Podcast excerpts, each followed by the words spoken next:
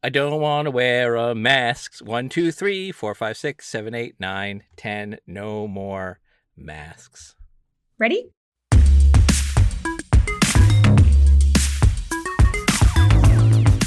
Welcome to this week's episode of The Readout LOUD, a weekly biotech podcast from STAT. I'm Meg Terrell. I'm Adam Feuerstein. And I'm Damian Garde. It's Thursday, April 22nd, and here's what we're going to talk about this week. First, we know it's a good idea to wear a mask inside, but do we have to keep them on outside? We dive into the latest COVID debate with Northwestern's Dr. Mercedes Carnethon. FDA Commissioner, hello? You know, we're almost 100 days into the Biden presidency, and a nominee to run the agency on a permanent basis has still not happened. Our colleague Nick Florko joins us to discuss. Finally, this week brought some fascinating news in the quest to cure sickle cell disease, underlining a lot of promising science and a few major challenges. We'll talk about that. But first, a word from our sponsor. Hi, I'm Angus McCauley from STAT. A silver lining of the pandemic was a rapid acceleration of digital health and telemedicine. I'm here with Joanne Saitta, the Global Chief Digital Officer of Real Chemistry, a digitally connected global health innovation company. Joanne, Real Chemistry just released a new report that talks about how patients' digital behaviors are changing during this digital health renaissance. What's a key takeaway from that? Patients are now more active than ever in using smartphones and other digital technology in conjunction with qualified HCPs to diagnose, monitor, and treat diseases as they continue to seek new ways to engage within the healthcare system. Thanks, Joanne. To learn more, visit go.realchemistry.com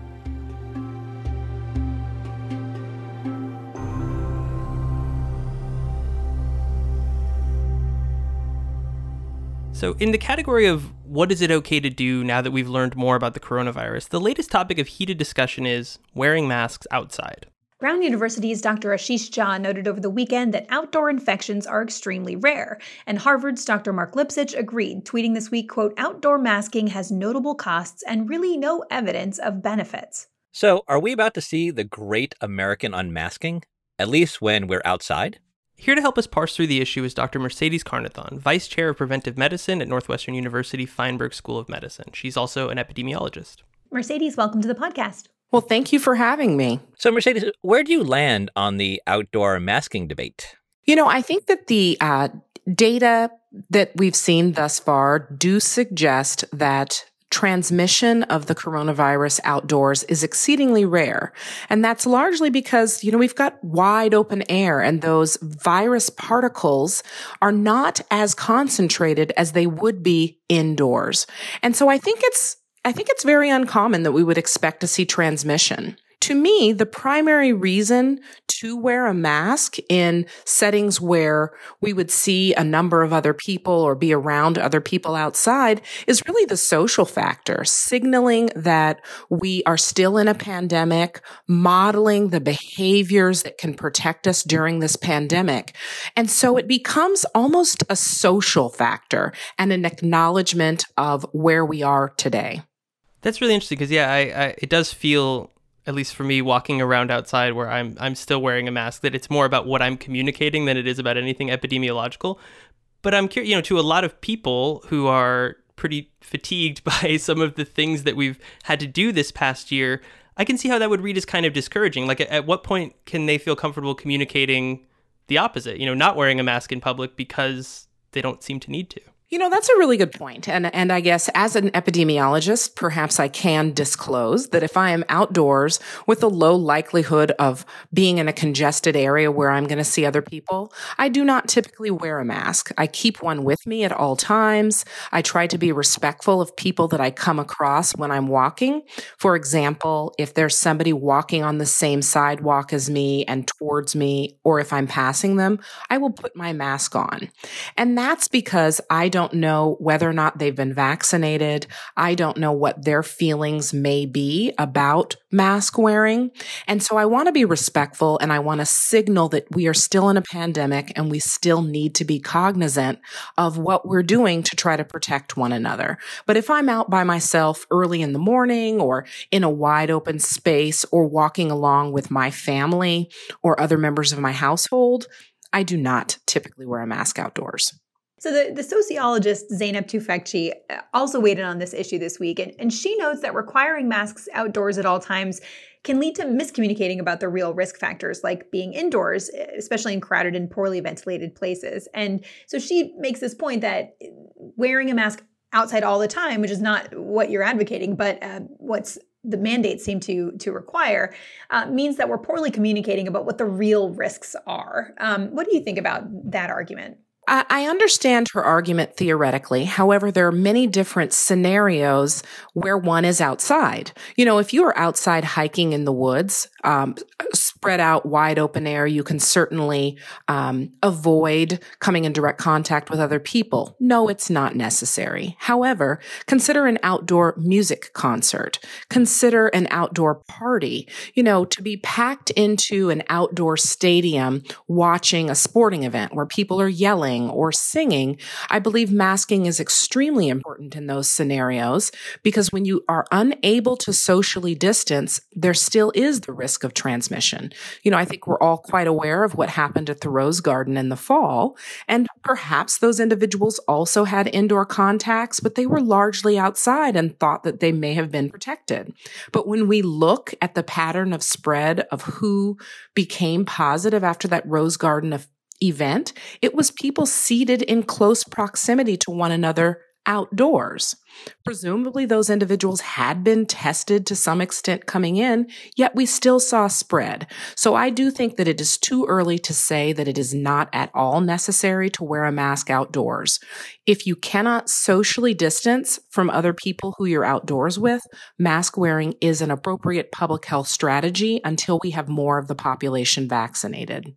How do you think policymakers handle these different scenarios? It's really complicated for policymakers because the science is evolving so rapidly. As soon as they make one rule or policy, a paper comes out that says something different. Um, I recall in the springtime last year when people were washing their groceries based on a study that suggested that the virus could be live on inanimate objects. And now we've largely backed away from that.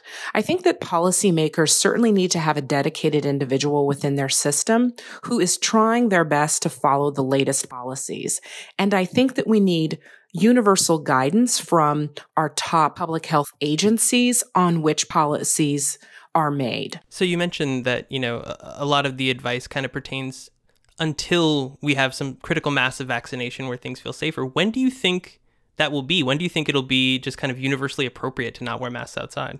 You know, it's hard to tell right now because at present, uh, an estimated one quarter of our population isn't even eligible for vaccination. And I'm referring to children. Um, and, you know, right now we don't have vaccines for young children. So part of why we are also wearing masks is to send a signal to that younger population that mask wearing is cool. Mask wearing is expected if we want to be able to play with our friends and meet with friends and family. And so I think our goals of herd immunity and vaccinating a substantial part of our population is really going to depend on how quickly we can bring vaccines online for uh, younger children. Uh, the estimates right now suggest that if we get to around 70% of the population vaccinated, we may approach herd immunity. However, these are theoretical and these are theoretical percentages and the virus itself is mutating and it's mutating rapidly. And so we have to continue to pay attention to the strategies that we know will work while it does become safer for many of us to be able to gather and get back to our former lives. This is maybe less of a medical or epidemiological question and more of a sort of cultural one, but I, I just kind of wonder how you reflect on the way these topics kind of take hold in the conversation and then you know, it almost seems like so many people are disdainful of people who still wear masks outside. Like, why are you mad at me if I'm wearing a mask outside? You know, it's my choice to do that. Uh, what do you make of just the way people kind of approach these these different topics? You know, throughout the pandemic, uh, the pandemic and its effects have certainly extended beyond the science. You know, mask wearing was very strongly a political issue. Vaccination in some areas is a political issue. And what's informing these decisions as well are the ways in which we have interacted with one another in society to say, you know, we know and we have seen the disproportionate impact of the pandemic in some communities. And so it's not surprising, for example, that some communities, particularly Black communities, Latinx populations, Native Americans, may be more likely in some cases to hold on to mask wearing longer than other communities. Um, and that's because you know, they, these communities have seen more deaths and more severe illnesses.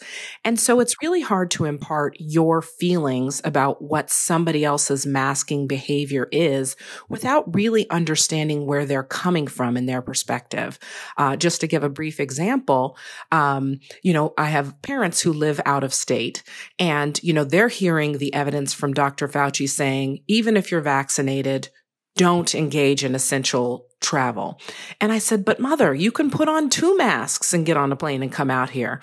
And she says, no, no, the variants. I'm old. I've got risk factors, right? So she's, you know, using her own personal experience to say, I have these other risk factors. I remain concerned, even if you, my daughter, an epidemiologist, seems to suggest it's safe. I'm still using my own personal experience. You have unvaccinated young children in your household and the risk isn't worth it. And so I think we need to be really respectful of what individuals are bringing into the conversation and layering on top of what we know scientifically. I feel like for me, you know, I, I take the dog for a walk and I and I think like you Mercedes like I you know when I'm outside and there's no one around and I put my mask down and if I see somebody coming up to me, you know, I put it up because I think again, respect for that other person. You don't know what their situation is. But at the same time I feel like hopefully I do feel like we get to a point relatively soon where outdoor mask mandates are lifted because I do feel like that is kind of like uh, will be a reward for all of this stuff that we've been doing over the last year to kind of try to keep the virus in check, not infect other people and be safe. And so like it's kind of like this little you know, it's a little reward, it's a little prize for us to kind of get to that point where we get to be sort of in that post pandemic world. Um, and I, I do hope personally that it's soon because I'm getting tired of wearing a mask outside. you know, I, I agree with your perspective with the caveat that if it is an outdoor event where social distancing is not at all possible or an option, such as a concert or uh, a sporting event where people are standing close by, I hope that within those situations, people will still consider masking.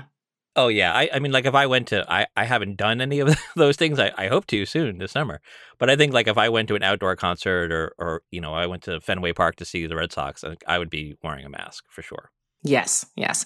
That's what I hope to hear. Um, certainly, you know, when I'm jogging outside or walking outside, I generally am not doing that in crowded areas. And so I feel that it is comfortable and appropriate. But, you know, I had the thought, gosh, if I get hurt and need to call an ambulance to go home, and I don't have a mask on me, then I'm, you know, presenting a risk to those people who end up trying to help me or transport me. So I do always try to keep a mask on me and encourage my children to do the same.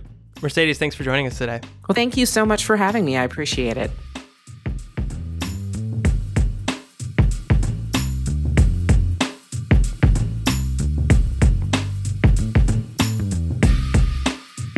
We are nearing the 100 day mark of the Biden presidency, and the FDA is still without a permanent FDA commissioner. So, what the hell is going on here?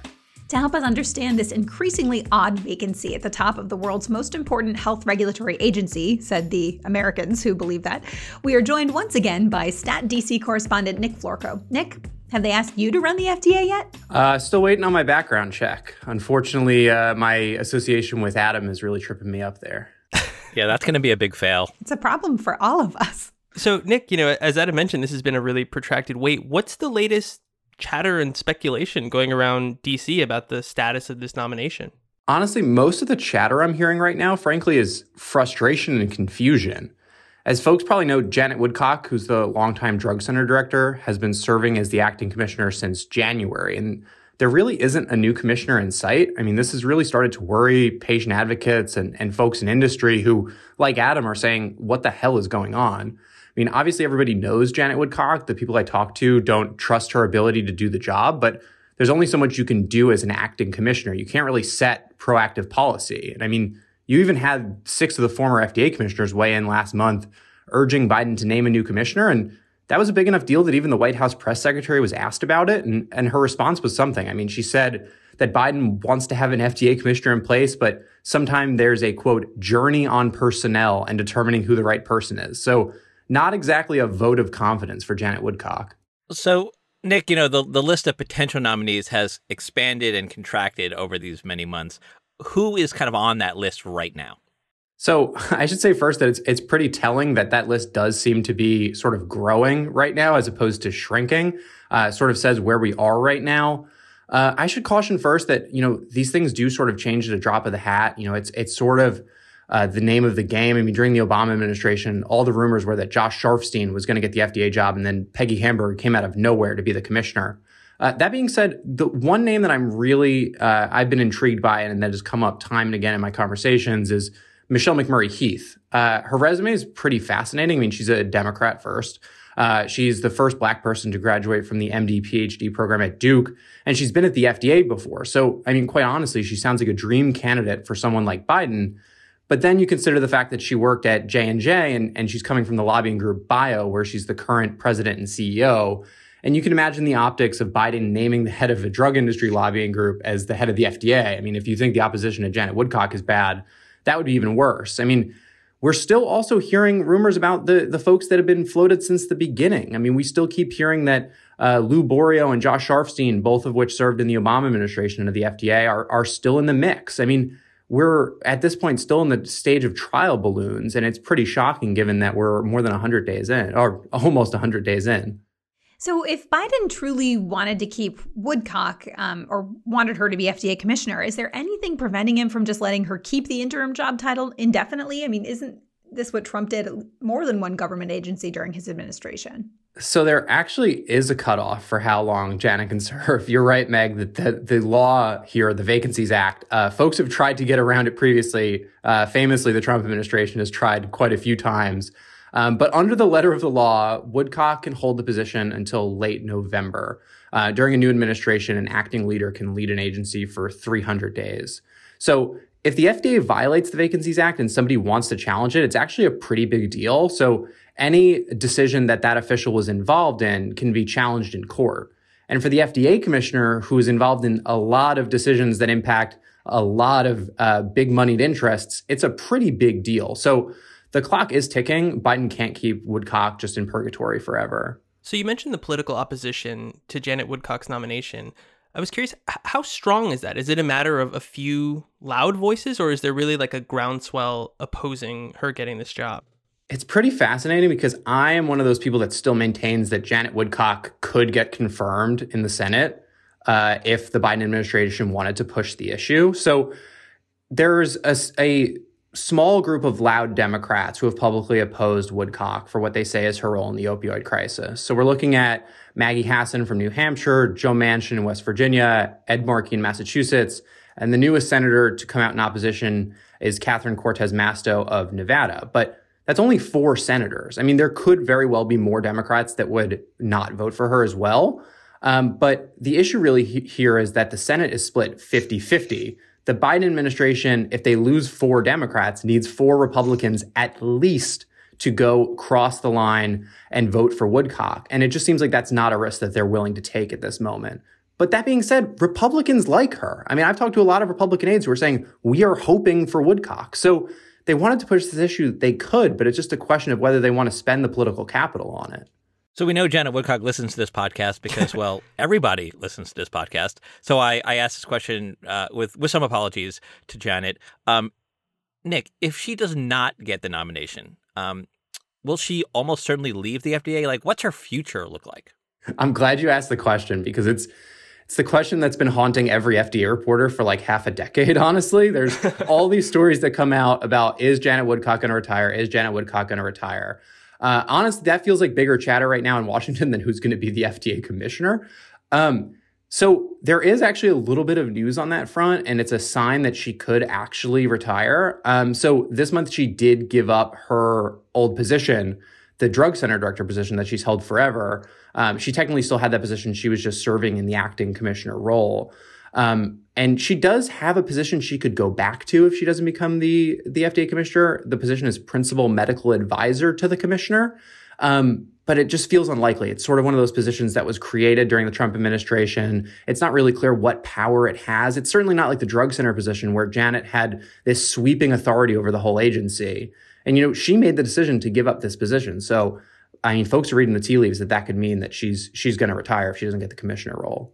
But Nick, by retiring, does that mean like going to the private sector and making millions of dollars as a consultant? I mean, uh, if it was me, I would enjoy my garden. Janet Woodcock's an avid gardener. I mean, she's in her 70s, but I mean, no one said whether what she's going to do. I mean, it's just it's worth noting that people think of Janet Woodcock as sort of this energizer bunny who will never stop. But she's had a really long career in federal government. I mean, she could just retire happily, but I mean, who knows? I'm sure somebody will try to get her on the payroll. So we're giving this obsessive amount of attention to the FDA vacancy because, of course, it's dead center in our coverage wheelhouse. But is this a real concern anywhere outside of DC?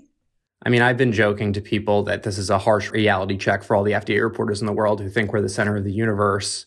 Um, I mean, it's it's hard to say. I mean, it's pretty clear that the Biden administration made a very, very conscious effort to roll out some positions related to the coronavirus pandemic very, very early on. I mean, they were earlier than most administrations in doing that. And they clearly made the calculus that the FDA commissioner was not one of those positions that needed to be rolled out as early as possible. So uh, that's a clear sign that to some, even in DC, it might not be that big of a deal. Um, and I mean, it's a big deal to the the patient advocates around the country who care about this. But are we hearing about this from you know the average Joe, where the FDA commissioner is? I mean, no.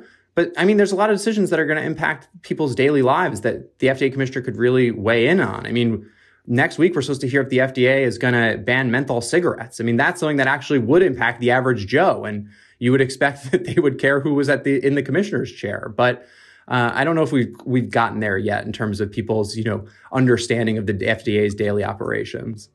Nick, as always, pleasure having you on the show. Thanks for having me. Hopefully, you can have me back when I'm the uh, FDA commissioner.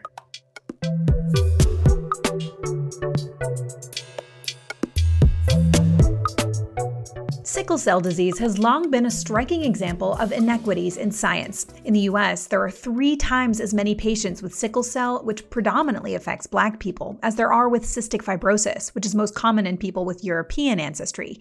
And yet, the two diseases receive roughly the same amount of research funding, and CF has historically received considerably more attention from the drug industry. But thanks to some recent scientific breakthroughs and a few dedicated biotech companies, there seems to be some good news on the horizon for patients with sickle cell disease, including a few investigative therapies that could functionally cure it. Yeah, this week there was a series of headlines underlining just how promising the science is and just how challenging the business of selling those new therapies might turn out to be.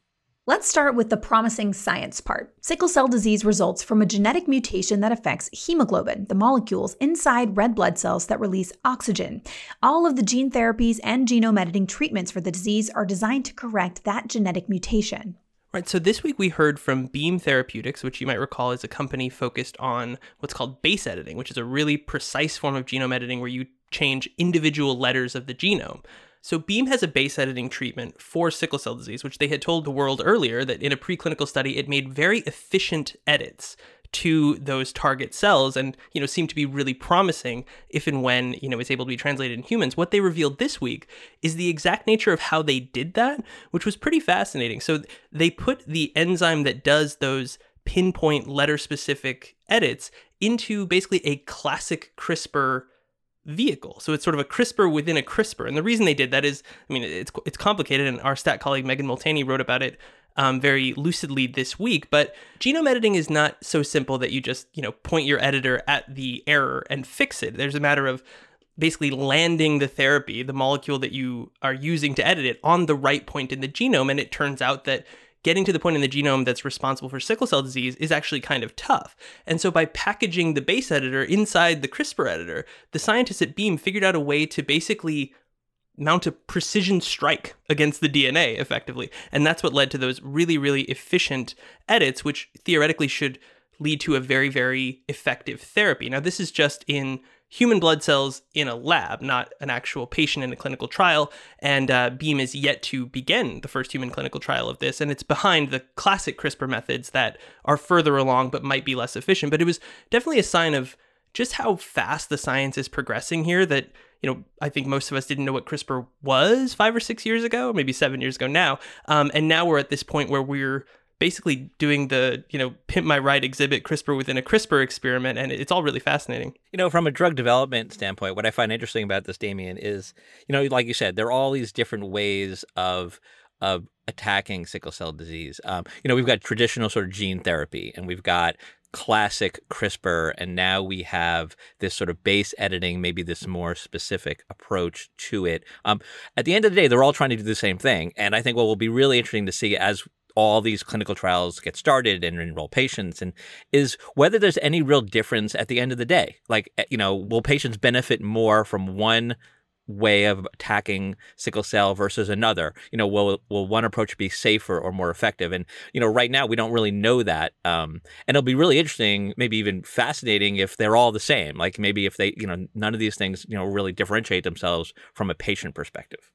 Meanwhile, this week also brought some news that could complicate the commercial potential of some of these therapies. It comes from Bluebird Bio, which has spent the last two years trying to convince the German government to pay for its gene therapy for a different rare blood disorder called beta thalassemia. Adam, you had a great story on this that ran just this morning. What happened? Yeah, so uh, this week, Bluebird announced that it was actually withdrawing its gene therapy for beta thalassemia from the German market. That's the first country in Europe where they were seeking reimbursement and pricing for the therapy. And they pulled it out of Germany because they could not reach an agreement with the German government about price.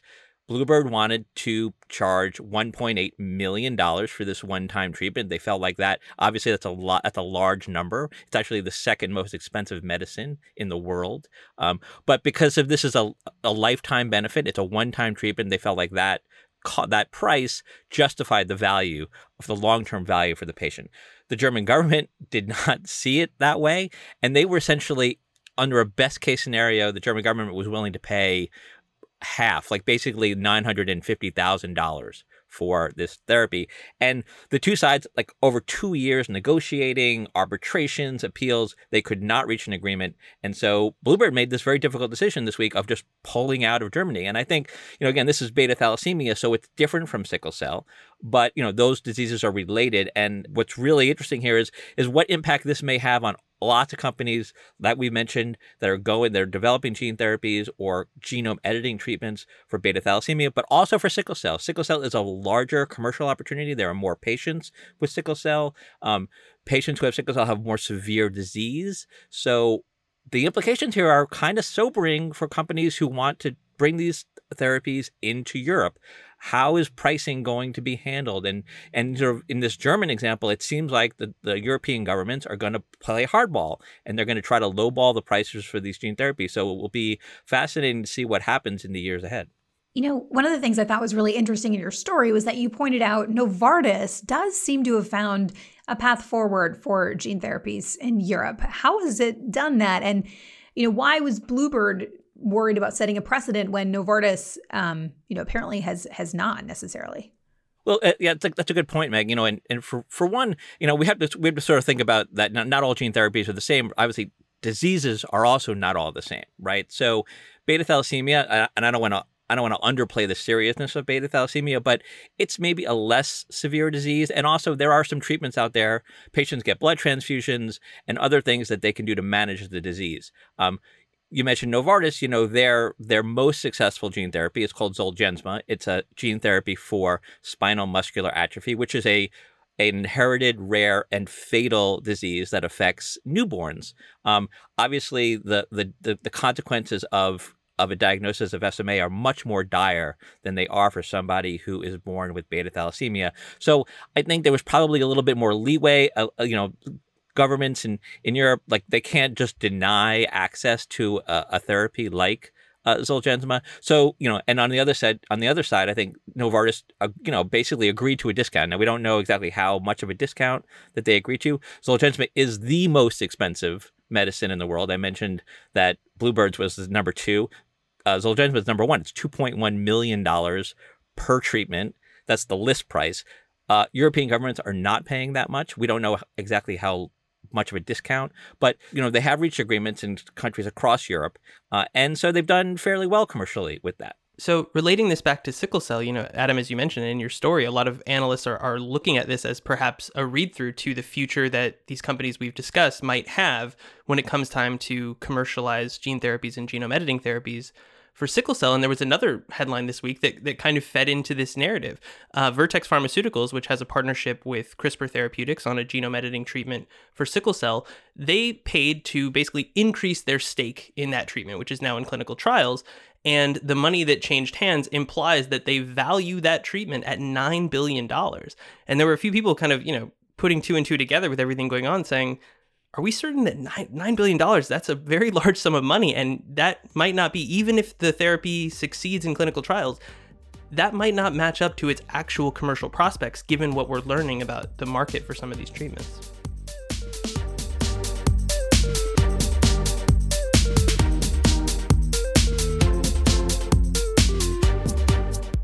Before we end this episode, you didn't think we could go a week without talking about COVID vaccines, did you? A quick update on where things stand with the J&J saga. On Tuesday, a European Medicines Agency safety committee determined that the J&J vaccine should come with a warning of the rare clots that have been identified in 8 people out of about 7 million in the US who've taken the vaccine. And J&J said immediately it would resume shipping the vaccine to Europe. And this all comes as advisors to the CDC are scheduled to meet again Friday, April 23rd to discuss the path forward for the vaccine in the US, which is to say, depending on when you're listening to this, you may already know the results of that meeting. And on an unrelated note, the FDA this week finished an inspection of an emergent biosolutions facility which is making the J&J vaccine. This is the same one where up to 15 million doses were lost due to cross-contamination with the AstraZeneca vaccine. The FDA issued a dreaded Form 483 detailing nine different offenses at the plant that range from employees not taking measures to avoid cross-contamination to unsanitary conditions in the facility. The plant can't make any more vaccine until those problems are fixed. Meanwhile, a stockpile of doses of the J&J vaccine made at that plant is ready for release, but needs to undergo further testing before the FDA will sign off. And as of now, that's the only plant in the US making J&J's vaccine drug substance, at least until Merck comes on board later this year. It remains unclear how this stoppage will affect supply in the US and abroad, but experts this week noted it could take a few months for the plant's problems to be fixed.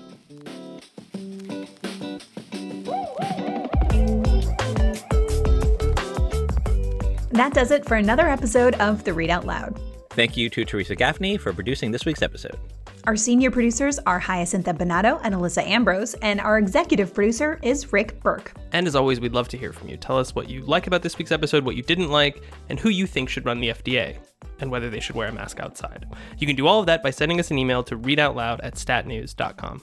And if you like what we do, leave a review or a rating on Apple Podcasts or whichever platform you use to get your podcasts. See you next week.